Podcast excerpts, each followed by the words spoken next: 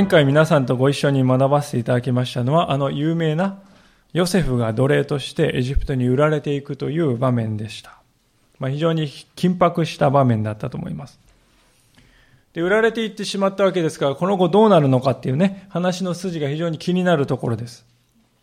ところが、聖書は非常に興味深いですけれども、唐突に今日の話、ユダのこのストーリーを入れてくるんですよね。であまりにもこう唐突にですね、この話が出てきますので、この箇所をです、しかも内容が内容ですので、この箇所をこうさっと読み飛ばしてしまいがちであります。しかし今日の箇所は実はですね、その後の話の展開に非常に、いや、聖書全体の展開という面で見ても非常に重要なこの家族の物語が書かれているわけですね。で、実はこのことが後にはこのヨセフの物語においても非常に重要な意味を持つことになります。で、そのようにして私たちは神様が本当に遠大な人の及びもつかない遠大な計画を持っておられるお方なんだということをね、知ることができるわけであります。まあそういうわけで、今日はこのご一緒に奇妙なるこの物語から神様の御業というものを教えられたいと思っております。え今日の箇所は大きく2つに分けることができると思うんですが、え1節から11節まで、そして12節以降のこの2つに分けられると思いますが、前半というのはユダが家庭を築いていく20年間のこのことが書かれておりまして、またタマルが、後半はタマルが出産するまで約1年間の経緯というものが書かれているわけです。で一節は、この前半の一節は、その頃のことであったという書き出しから始まりますが、その頃っていうのはですね、当然、この前のヨセフがエジプトに売り飛ばされた、その、その頃ですね、その直後ですね。で、その頃ですね、ユダは兄弟たちからこう、まあ、11人兄弟ですか？十人兄弟離れていって、そしてヒラというカナン人のそばで暮らすようになったと、こう書いてあるわけですね。一節に書いてあるわけであります。でなんで兄弟たちから離れて、まあ、実家を出て、えー、行ったんだろうかっていうことですけれども、まあ、37, 節37章の26節にヒントがあると思うんですね。ここであの、ユダは、ヨセフをエジプトに売り飛ばせばいいんだよということをね、主張しているわけです。ところが、あ、その場にいなかった、その時その場にいなかった長男のルベンという人は違うことを考えていたわけですね。懲らしめることは懲らしめるけれども、それで終わりにしてヨセフをちゃんと父親のところに返そうって考えていたわけですが、それが30節に伺えるわけですけれども、でユダは四男でありますから、長男がと対立しているわけですよね。で、そこでこう兄弟間に非常にこう深刻な問題が起こって、そしてそもそも父親も父親で自分たちではなくてヨセフをエコひいきしている、11番目のヨセフをエコひいきしているということですから、もうそういう、なんていうんですか、一切がこう嫌気がさしてきてですね、まあ、家出のような形で、えー、実家から離れていったんだと思うんですね。ですから、一節を見ると、ユダは兄弟たちから離れて、下っていきって書いてますよね。下っていき。これはあの、もちろん高いところから低いところに下っていったって意味もあると思いますがね。心も下っていったっていうことを表している。霊的な状態も下っていったと。まあそういうことを暗示しているかのようではないでしょうか。まあ、そしてですね、このユダはヒラという人のこのテントのすぐ近くで暮らすようになったわけですけれども、まあ、そうこうしているうちに地元のカナン人の女性に心惹かれ惹かれたようだと。それはシュアという人の娘さんであったと。シュアっていうのは裕福なっていう意味なんです。ですから土地の非常にこう富豪で名士だったと思うんです。で、その人の娘を見初めたって書いてあるからわかるように、ユダは多分この富豪の、地元の富豪の娘さんをこう非常に外面的な部分に惹かれたんだと思うんですね。で聖書はですね、非常に不思議なんですが、この娘さんのことはですね、何も記録していないわけですよね。名前もわかんないんですよ。わかるのはお父さんが主やっていうのはわかるんですがね、本人の名前は書いてない。とても異例なんですけれども、なんで聖書はこういう書き方をしているかというと、理由ははっきりしていると思いますよね。それは、ユダの父親のヤコブは、親類の中から、神を信じる人の中から結婚相手を選んだのに対して、ユダはカナン人という地元の神を信じない人々の中から何のためらいもなく、そして父親や何の相談もなく独断で妻を選んだということですね。で、同じようなことをした人がいまして、これはヤコブの双子の兄弟のエサウですけども、そのエサウの奥さんも聖書に名前が残っておりません。まあ、しかしそれでもこのユダとこのカナン人の女性との間には3人の男の子が次々と誕生したわけですけれども、まあ、時系列を考えると3人とも多分年子に近い感じで、えー、生まれたんだと思うんですね。長男はエルと。これは守られたものという意味ですね。彼の後の人生を見ると、守られたものっていうのは皮肉だなと思うわけですけれども、次男はオナンという、これは活力があるという非常に意味深な名前ですね。三男はシェラ。これは欺くという言葉が語源だそうですね。これもまた意味深ですけれども、三人はですね、次第に成長していきまして、長男のエルが18歳頃の時に、ユダはこのエルに嫁としてタマルというヤシの木という意味だそうですが、まあ、これまたあのタマルもカナン人の女性、地元の女性を迎えるわけであります。ユダは自分のですね、結婚相手は親に聞かないで、ただ自分の思いだけで決めたわけですけれども、息子の結婚相手については、息子の意見すら聞かない。全部親が決めてしまっているわけですね。ここに非常にこう不思議な面白いことはですね、親の権威をですね、否定してかかる人、反発して親の権威なんかないんだっていう人はね、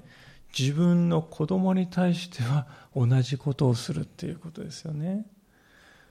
自分の上、自分より上の権威に対して反発するんだけども、自分より下の人に対しては非常に権威的に振る舞うという矛盾が、この時ユダにはすでに抱えていたわけです。で、それを何とも思ってないようですね。でしかし、この問題が一気に形になって現れる時がやってきたというんです。それが7節でありますね。しかし、ユダの長子エルは主の目に悪しきものであったので、主は彼を殺されたと。エルは主の目に悪しきものであったので、主は彼を殺されたと。いやー、なんともショッキングな言葉が書いてあります。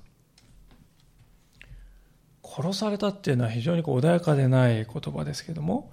しかしこれが表していることは、エルが若いうちにおそらくは病気によって早死にしたという意味だということですね。ですから、天使がどこからともあらなく現れてですね、このエルという人をですね、撃ち殺したという、そういうことを言っているのではないですね。早死にした。子孫を残さずに早死にしたということを表しているわけです。じゃあ、何がエルの主の目に悪だったのかというと、ある仲介者は子作りをしなかったことじゃないかと推測してますよね。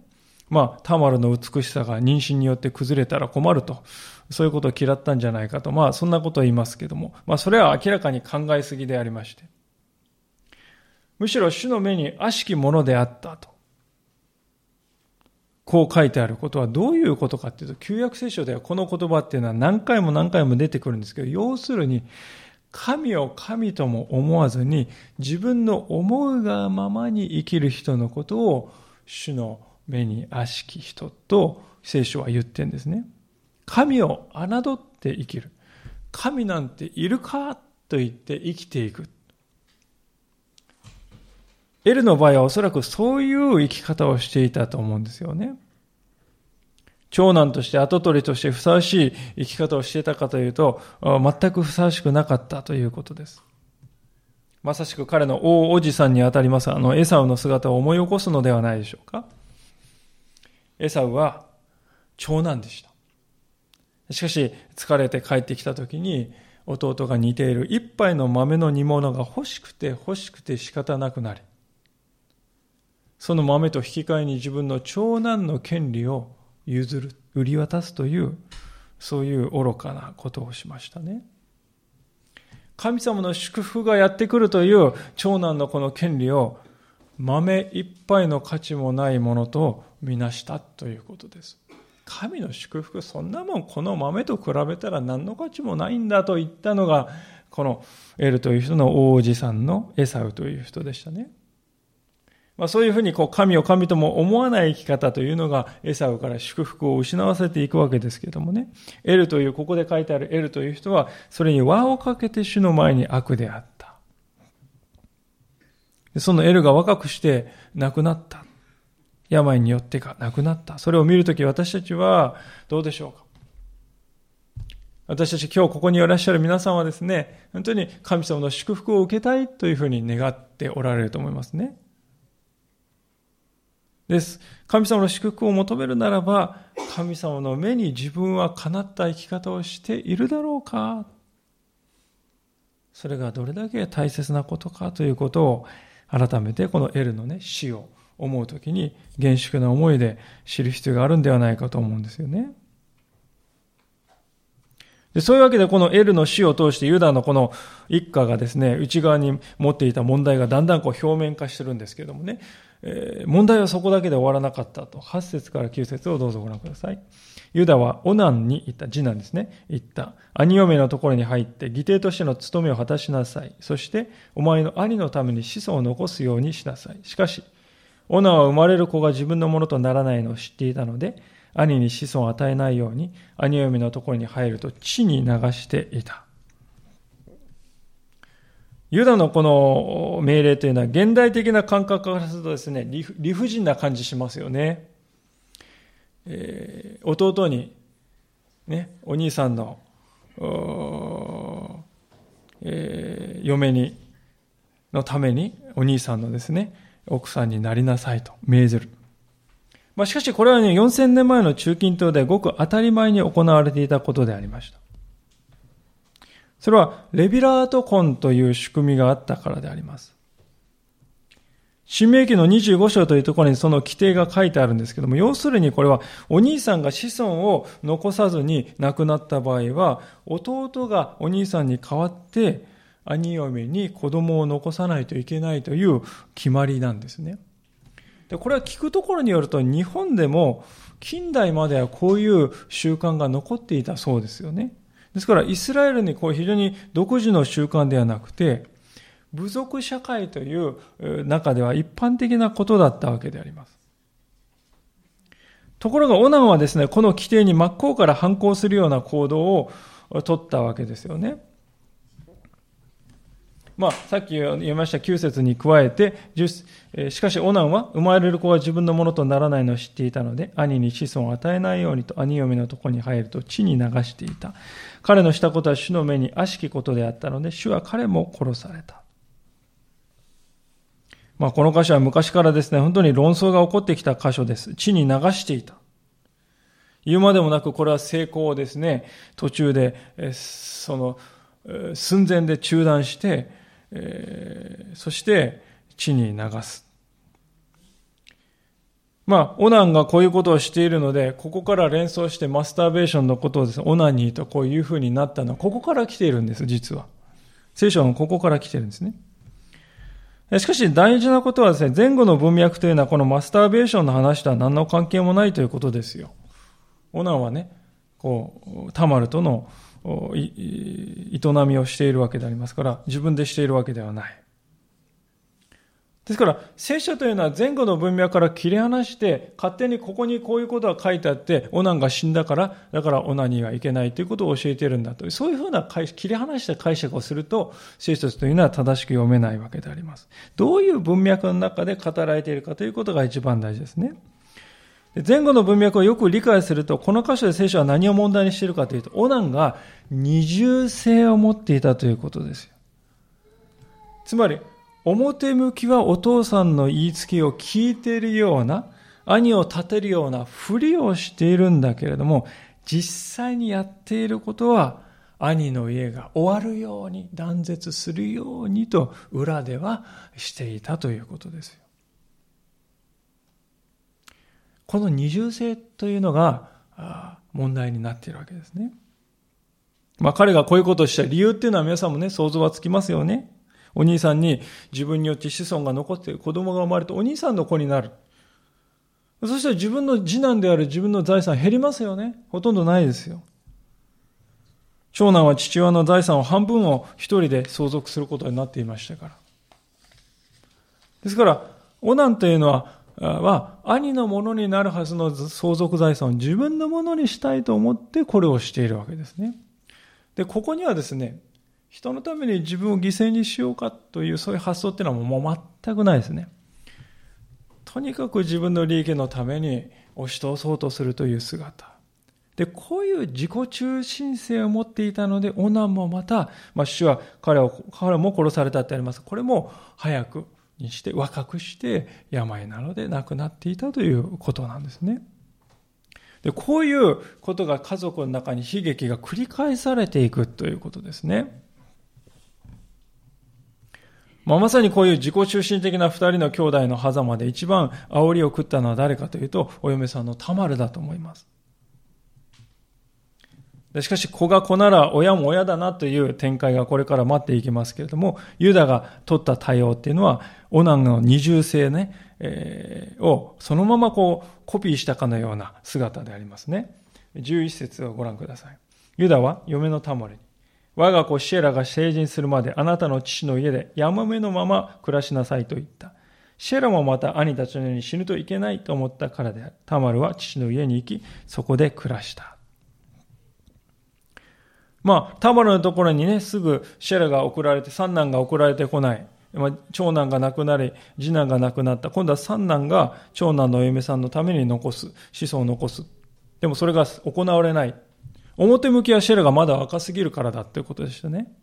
まあ、つまり、成長したら活かせるから。まあ、そういうことですよね。まあ、前には述べましたけれども、この三兄弟は年子だったと思うので、遅くとも1年ぐらい待てば約束は果たされるだろうなと思って、タマルは自分の実家に帰って、未亡人として忍耐強く待っていたんだと思いますよ。ところがユダはですね、まあ、口先ではこんなことを言いながらも、腹では別のことを考えていたようですね。9節の後半なんかを見るとですね、えー、11節の後半などを見ると、息子が死んだのはこの嫁のせいじゃないかと考えていたからですよね。呪われた女なんじゃないかと。そういうふうに彼女を見ていた。だからこの三男までも亡くなるせるわけにはいかんっていう考えてね、いたわけであります。だから二枚舌ですね、やがてもう送るからって言って実際送らないわけですね。聖書はまさにそのことを、反対のことを証言しているわけです。問題はタマラの側にあったのではなく、エルとオナンこそが主の目に悪しきものとして歩んでいた、そこに問題があったんだと言っているのに、ユダはですね、それは何も見えてない。あの女が呪われているからだ。なんてこう考えている。自分の人生を神様の目によってですね、見直し、もしかしたら自分は本当に神様の前に信じて歩んでなかったからこれが起きたのかもしれない、なんてことは考えないですね。反対にタマロにやがて送るからなんて思わせぶりなことを言いながら、約束を守る気はさらさらないという、まさに表裏の生き方をして何とも思っていないんですね。皆さん、こういうユダの姿を見るときね、このユダの子孫としてダビデ王が生まれて、そしてやがてイエス様が生まれるということが信じがたいことのように思えてくるかもしれません。しかし、人の目に信じがたく思えるそこに神の技のこの妙味というか素晴らしさというのがあるのであります。今日の後半のところで私たちはそれを見ることになるんですけどもね。まあ、それはどのようにしてかというと、12節、どのようにしてそれが進んでいるかというとですね、思いがけない方法ですが、12節の前半ですが、かなり日が経ってユダの妻、すなわちシュアの娘が死んだ。かなり日が経って実際1年ぐらいだと思います。つまりユダはこの数年の間に2人の息子と妻と立て続けに失ったということですね。もし私が、えー、このユダの立場だったら、もう落ち込んでね、想像もできないほど悲しんで、えー、苦しむんじゃないかと、ちょっと想像もしたくない方ですけどもね。でも、妻の藻が開けた後に、ユダが、その後に、すぐ後にユダがしたことは、信じがたいことです。12節の後半。その藻が開けた時、ユダは羊の群れの毛を刈る者たちのところ、ティムナへ登っていった。友人でアドラム人のヒラも一緒であった。別になんてことないように思うんですけれども、羊の毛を刈るためにティムナに行った。普通の仕事しに行ったんじゃないの？と思うんですけど、そうじゃなかったんです。ある中華者が言っていますけども、羊の毛を刈るときは祭りの時であり、カナン人の儀式によって性的な誘惑が強くなる時でもあった。なぜなら、この祭りは、法上の呪術として、儀式的な陰行、つまり儀式として性的な行為を行うということを進めるような儀式がこの地元で行われていた。そういう祭りが行われていた。これが羊の毛を刈る祭りなんですね。まあ、この時期は町中が、カナン人の町や町中がお酒に酔っ払って、まあ、そこら中でこの、性のこの営みが行われるというような、どんちゃん騒ぎの祭りだったようなんですね。まるで妻の藻が開けるのを見計らったかのようにそういう場所に自ら行くのであります。でそれを手招きしているのがこのカナン人の友という人ですね。ヒラという人です。まあ、これだけ見てもヒラという人がね、どういう人だったかよくわかると思う。初めから意図あるがあるわけですよね。意図を持ってこの男性たちはティムナに行ったということです。これはカナンの人の地元の人の感覚ではこれはもう当たり前のこととして行われていたということです。ですから、ユダがね、自分の家から離れて、兄弟たちは親元から離れて地元の女性と結婚してまで入り込んでいったこのカナンというところはそういう土地だったということですね。まあ、ユダは悲しいことに実家に送り返してほったらかしにしているお嫁さんのタマルのことは頭の中からスポッと抜けてしまって自分のまあ欲のことで頭がいっぱいになっているということですね。私たちの周りにいるこの周りにあるこの世というものも、ある意味ではこのカナンの都市以上に巧妙に私たちを誘ってきているのではないかとも思います。私たちはあまりにも無邪気にそういう周りの人々の価値観に染まってしまい、いつの間にかそこの住人になってしまってはいないだろうかとも思います。で、お嫁さんの田村はそういう義理の父親の裏、表裏、二枚舌というのははっきり知って次のような行動に出たと書いてありますね。13節ですか。その時、タマルにご覧なさい。あなたの舅が羊の毛の群れの毛を刈るためにティムナへ登ってきますという知らせがあった。そこでタマルは、ヤモメの服を脱ぎ、ベールをかぶり、着替えをして、ティムナへの道にあるエナイムの入り口に座った。シェラが成人したのに自分がその妻にされないことが分かったからである。まあ、このベールをかぶるっていうタマルの服装は明らかに祭りにおける娼婦の格好です。ユダが通ることが確実な道に意図的に娼婦の身なりをして座っていたっていうんですね。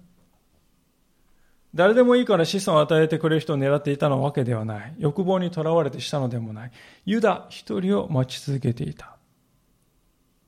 それはどういうことかというと、タマルはあくまで誰でもいいから赤ちゃんが欲しいという願っていたのではなく、ユダの家を存続させることが一番大事なんだと、それを大切にしていたということですよね。カナン人なんです。イスラエル人じゃないんです。その彼女がイスラエルのこの家を相続させるということ、存続させることを選んでいるということです。このようなタマルの神の民に対する真実なあり方があるので、このタマルという人は新約聖書のマタイの冒頭に書いてあるイエス様の系図の中にも名前が登場してくる人になるわけですよね。タマルによって身ごもりと名前が出てくる。まあしかし注意すべきことは聖書はここで彼女がしていることについてね、そのいいとか悪いとかその善悪の話は一切ここではしていないということなんです。ですから聖書がこういうやり方を進めていいんだと言っている、そういうわけではないということは皆さん知っていただきたい。でもね、あくまでイスラエルに対して忠誠を貫く彼女の姿勢。でも、義理のお父さんは不誠実な人だと。この両方をですね、考えたとき、唯一考えられる解決はこれしかないのだと、彼女は考えて、発覚すれば命の危険もある中でリスクを厭わずに、それを実行に移したということです。そこには自分のことを第一に考えている姿はないですよね。ただ亡き夫のことを考え、また神の民イスラエルのことを考えているという姿。まあ、そういうタマラの姿を私たちに教えてくれているように思うのです。まあ、タマラがそういう内心、決死の覚悟で、そしてイスラエルという、民に対する忠実なあり方を通そうとした背後で、ユダは実に軽い、姿を見せておりますが、特に16節を見るとですね、どうでしょうか？道端の彼女のところに来、さああなたのところに入らせてほしい。いや、ストレートな言い方をするなと思います。妻が亡くなった。息子たちも立て続けに亡くなったその日からまだ浅いのに、まあ、本能の赴くままの行動を取ろうとしています。次の39章ではですね、ポティファルの家に売られたヨセフがですね、やはりポティファルの奥さんから迫られる場面があるんですが、そこで本当にヨセフは誠実にその申し出を断って拒んでいますが、その姿と対照的ですよね、ユダは。自分から、さああなたのところに入ろう。家族の死というものをほとんど気にしてないようにも思える。そういう父親なので、父親がこうなので、息子のエルやオナンも他の人のことを全然顧みない息子になっていったのではないかと。で、タマルはですね、ユダがこういうですね、人であるということを知っていましたから起点を聞かせて、18節でこういうことを言っています。彼が印として何をやろうかというと、あなたの印象と紐とあなたが手にしている杖を。まあ、この入る代わりに、見返りに何をくれますかと。羊をやろう。羊をくれるまでえ、印をくれと。何をやろうか。これこれをくださいと。今、そういう話が今のところですね。タムルは自分のしていることをよく分かっていました。彼女にとって一番大事なものは何かというと、自分のうちに宿る子供が間違いなく他の誰かの子ではなくて、ユダの子ですよということを証拠が、確実な証拠がないといけない。ということをよく分かっていました。羊だったら全然役割果たさないんですよね。そこら辺の羊、どの羊かさっぱり分かりませんから。決して替えの利かないものを自分は求めないといけないと。まあ、そこでこの時代の人はですね、この印鑑、印形にですね、紐をつけて首からぶら下げていたんだそうですよ。それ契約の時は押すんですね。まあ、それはあの、日本の印鑑のようなものではなく、粘土を板のようにしておいて、そこにコロコロって転がす模様ができてね、これが印鑑の代わりになるという、そういう細長い筒みたいなものです。でですから非常に細かい装飾が含まれていて、それを見ればね、誰の持ち物かってもうすぐわかる。そういうものですよ。それを担保に取る。ユダは欲望の上に見ず知らずの遊女に自分自身の分身にも等しいものを与えてしまうわけですね。まあ、しかし、ことは行われてタマラの計画は成功して彼女は身ごもることになりました。で、そんなことが行われているとはつゆ知らないユダは、後になって証拠品を取り戻さないといけないと、躍起になって行動したと。20節ユダはその女の手から印を取り戻そうと、アダラモ人の友人に託して小ヤギを送ったが、彼はその女を見つけることができなかった。まあ、アドラム人の友人って書いてある、すごいぼかして書いてあるのはもちろん、悪仲間の親友であるヒラのことです。カナン人ヒラのことですね。まあ、今日の箇所一貫してユダにですね、マイナスな影響を与え続けているのはこのヒラですけれども。今回もユダはですね、自分の重要な印鑑と杖を、印形と杖を取り戻すという重要な役割をヒラに頼んでいますね。そんな重要なものでありながら、ユダは人、自分で行こうとしないで人に頼んでますね。友情と通じたということを知られたくないんです。人に知られたくないんです。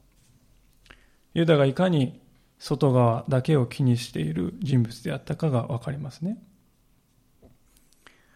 しかし、ある中華士が実に大きな皮肉だと言っているのはですね、ユダは嫁のタバルにした約束については全然頓着しなかったのに、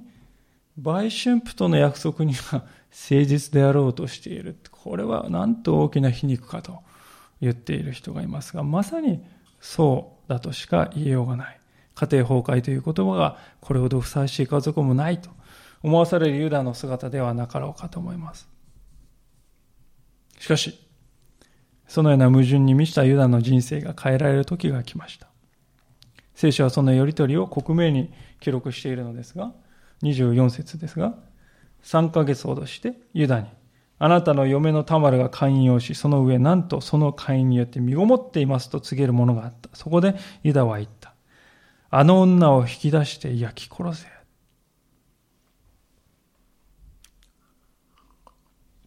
タマルはですね、公式にはこのユダの三男のシェラとすでに婚約しているという扱いになってました。レビラヤト婚の仕組みによってね。で当時婚約っていうのは結婚とほぼ同じ意味であります。しかしもちろんシェラとは、えー、通じていないことは明らかです。ですからタマルは寛容を犯したどこぞの馬の骨と寛容を犯した女として糾弾された。でそれを知ったユダがですね、劣化のごとくですね、怒って発した言葉があの女を引き出して焼き殺せというこの言葉で。引き出すというのはですね、家から引き出すんじゃなくて、町の門の外に引きずり出せっていう意味ですね。で、立法によるとその後石打ちにされるということになっています。で、しかも焼き殺すというのはもう、その中でも極めて悪質中の悪質な場合にしか行われていない。極刑中の極刑であります。ここで重要なことはですね、もし旧約聖書の基準をしっかりと当てはめると、寛容を行った女性だけが責められるのではなく、相手の男性も同時に石打ちにされる決まりになっていたということです。ですから、ユダは知らず知らずに自分で自分に対して死刑判決を下しているということなんですね。皆さん、このような人が聖書の中に他にもいたのではないかと思います。それは、あのバテシェバとの一件をナタンから指摘されたあの時のダビデの姿ですよね。ナタンが、本当に、えー、ダビデはナタンからですね、こんなひどい男がいるんだけどどう思うか。そんな男は死刑だ。その次の瞬間にナタンが言ったのは、あなたがその男ですまあ、まさに、ユダも同じですね。人の罪を指摘することは非常に鋭いんだけども、自分がした罪に対しては全く鈍感であります。全く自分の姿が見えなくなっている。皆さん、神様の前に悔い改める、その前の人間というのは、こういう状態にあるということをぜひ知っていただきたいのです。神様のあれによって私たちは心が新しく変えられない限り、私たちは悲しいほど哀れな存在であります。しかし神様はこんなユダでもお見捨てにはならない。先ほどのダビデにも預言者ナタンが送られたように、ユダの前にもその目を開いてくれるものが現れます。それが彼の人生を変えていくんですね。25節です。彼女が引き出された時、彼女は舅のところに人を送って、この品々の持ち主によって私は身ごもったのですと言った。または彼女は言った。これらの印象と紐と杖が誰のものかお調べください。ユダはこれを調べていった。あの女は私よりも正しい。私が彼女を我が子シラに与えなかったせいだ。彼は二度と彼女を知ろうとはしなかった。あの女は私よりも正しい。これは今日の箇所の核となる言葉です。まあ、ここで何々よりもと書いてあると、比較してどちらがマシだっていうことを言ってるようにも聞こえるんですけど、これはそういう意味じゃなくて、彼女は正しい、私ではないと訳した方がいいだろうと複数の仲介者が語っています。相対的な話をしてるんじゃないですね。彼女が私よりもよりマシだっていう話をしてるんじゃない。彼女は正しく私はそうではない。なぜそう言えたかというと、ユダは自分の、ユダユダのたちはですね、自分や息子たち含め、自分自身のことしか考えないで生きておりました。しかし、タマルは違った。アブラハムの家系を継承し子孫をつなげていくということを心に留めて生きていたのですね。神様の目線というものを持っていた。タマラは自分自身のために生きていたのではなく、家族のために、民とのために、そしてアブラハムの子孫を通して世界に祝福をもたらそうとする神の計画のために生きていた。それがユダと決定的に異なる点であります。ですから、ユダは悟ったんですよね。ああ、自分はあくまで自分のためだけに生きてきた。家族も捨て、兄弟も捨て、気の向くまま生きてきた。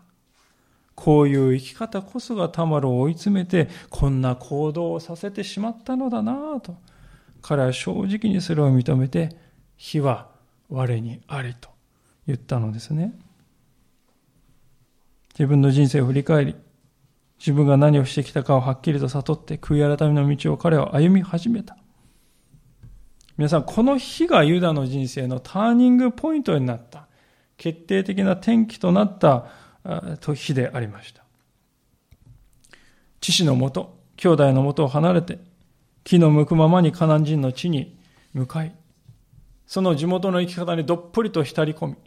何の疑問も感じないで生きてきた彼でした。しかし今や彼は、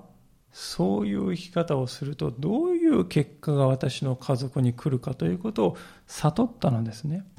それが彼の失われようとした信仰を呼び覚ましたんですよ。もう一度。皆さん、私たちの人生にもこういう瞬間があるのではないでしょうか。目も当てられないような罪の結果を見て呆然としたことがあるかもしれない。自分を守ろうとするあまりに人を断罪して、人に対して怒りをですね、発して身を震わせる。私たちは特にそういうですね、自分自身を顧みない行動に支配されがちな生き物でありますね。でも、私たちは本当に心に留めたいのです。問われているのはいつも私自身なのだ。あの人が問われているのではなく、私自身が今問いかけられている。私たちが自分自身の姿に目を向けなければ、人生への根本的な変革というのは決して訪れないんですよね。いつも人のせいにしだけしている人は変化はないんです。タマルは命がけの行動によってユダの眠っていた両親を呼び覚ましたわけですよね。ユダもまた彼女のその思いを知って正しく応答したんです。このような謙虚な悔い改めが今日私たちに求められていることではないでしょうか。一人の人の悔い改めは、その人だけにとどまりません。周りにも良い影響を与えていくものです。実はですね、このユダの悔い改めと、あのエジプトにおいてですね、大臣であるヨセフを前にして兄弟たちをかばって、身を挺してですね、私を罰してくださいというユダが後に出てくる、聖書の後に出てくるんですけど、時系列で見ると、それはこの出来事とね、ユダのその行動というのはほぼ同じ時期に起こっていることであります。だからすごい後になって起こったように感じるけど、時系列で見ると、この38章の出来事と、兄弟をかばい私を罰してくれというあのユダというのは同じような時期に起こっているんですね。ですから彼がですね、本当にユダがあのような真実なですね、悔い改めを行うことができた背景にはですね、まさにこのタマルの一見との一見を通して教えられて自分の姿を見つめていたという時期があったからですね。ですから一見無関係に思えることが点と点でですね、こう見事につながっているんだということです。これが皆さん神様のなさることの偉大なあり方だと思います。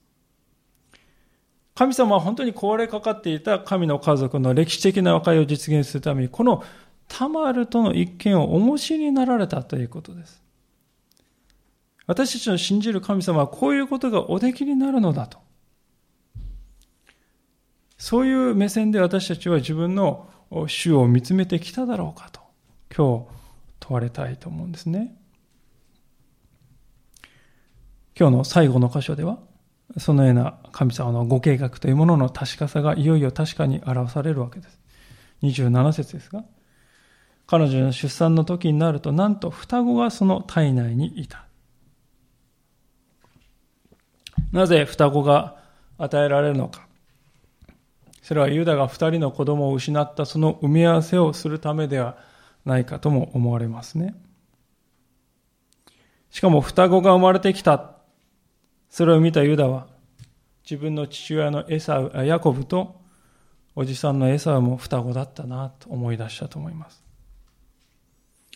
神様はこのタマルを祝福しておられるということがよくわかる瞬間だと思いますね。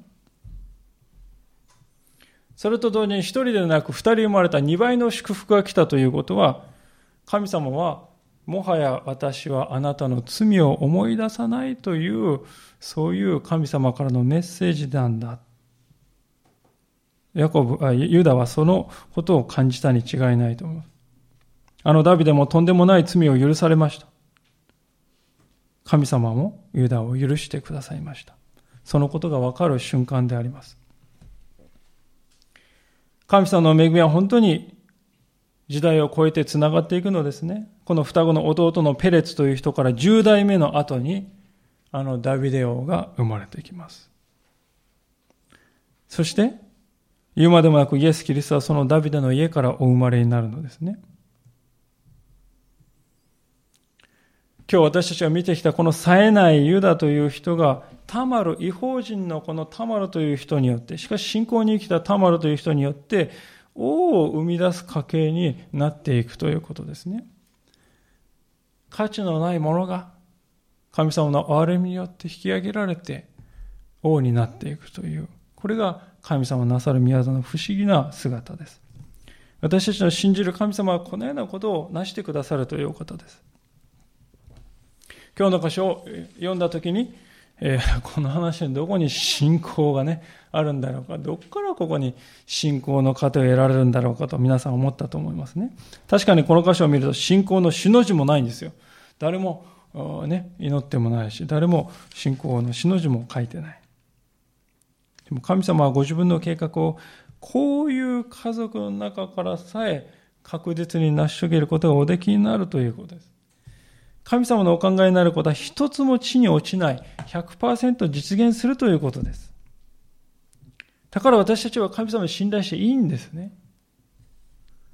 家族の中のこのような醜い目を覆いたくなるようなやりとりを通しても、神様はユダを悔い改め導いていかれる。そして、その彼を通して偉大な救いの技を成し遂げていかれる。神様に選ばれ、神様を信じて生きていくということは、こういう祝福の中にすでに永遠に置かれているんだということです。今日とメッセージのタイトルは、他がために生きるのか？と付けさせていきました。いただきましたが、皆さんは誰のために生きているのでしょうか？主と共に主の使命に生きる歩みをどこまでも貫いていきたいとそう思います。一言お祈りいたします。